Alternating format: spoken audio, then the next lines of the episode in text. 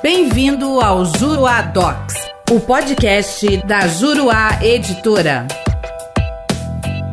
Olá, tudo bem? Eu sou o professor René Hellman e nesse podcast nós vamos tratar sobre o convencimento do juiz a respeito das provas no processo. Por muito tempo se disse que o juiz poderia se convencer de forma livre a partir das provas produzidas no processo e que ele teria a incumbência, o dever de fundamentar racionalmente a sua decisão, dizendo por que razão que aquela prova o convenceu ou não o convenceu. O fato é que o CPC de 2015 não faz referência ao vocábulo livre convencimento motivado. Ele, é, durante a tramitação do processo legislativo que levou à edição do CPC 2015, houve a supressão das disposições em que se fazia referência ao livre convencimento motivado. Por isso é que alguns doutrinadores passaram a defender que nós já não estamos mais num sistema de livre convencimento, e sim num sistema de convencimento motivado, no sentido de que o juiz não é livre para para escolher as provas que vão formar o seu convencimento, justamente porque esse convencimento deve se dar com bases racionais. Logo, é, não há uma livre escolha do juiz diante das várias provas produzidas naquele processo. Isso significa então que o juiz deve analisar de forma racional as provas produzidas pelas partes e analisar também de forma racional os debates estabelecidos entre elas ao longo do processo e formar o seu convencimento a partir disso, decidindo de forma fundamentada. É muito importante que a gente entenda que essa necessidade de convencimento motivado e que disso decorrem aí as regras inclusive de fundamentação analítica das decisões judiciais que estão previstas lá no artigo 489, parágrafo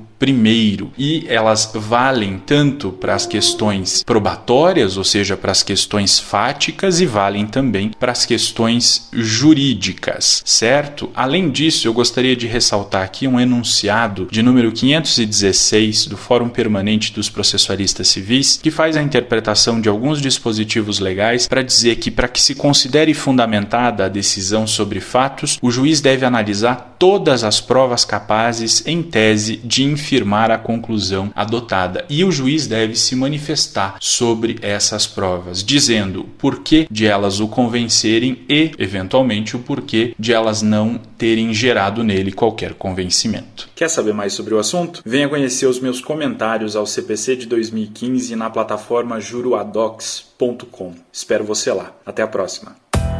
O nosso podcast fica por aqui. Com o Juruadocs, faça mais, faça melhor. Até o próximo.